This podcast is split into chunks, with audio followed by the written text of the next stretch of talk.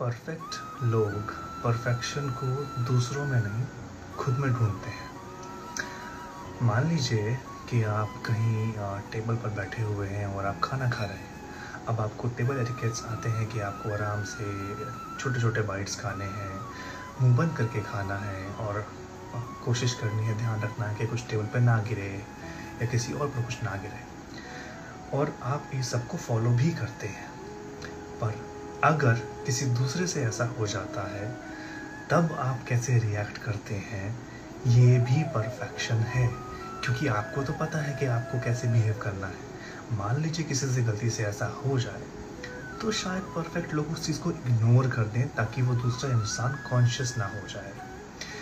कुछ ऐसा ही है, हम सभी का एक दूसरे से कनेक्शन कि जब लोग दूसरों की कमियों को, खामियों को थोड़ा सा नज़रअंदाज करते हुए आगे बढ़ जाते हैं।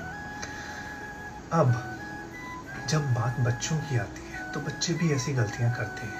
पहला तो ये कि आपको उन्हें सिखाना है। और दूसरा ये कि बाहर अगर ऐसा होता है तो आप किस तरीके से किसी और के बच्चे को या अपने बच्चे की गलती को इग्नोर करते हैं या बाद में उसे कहीं ले जाकर समझाते हैं, ये आप पर डिपेंड करता है।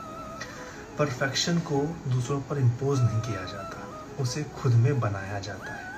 और ऐसे ही आपको अपने आसपास बनाना चाहिए।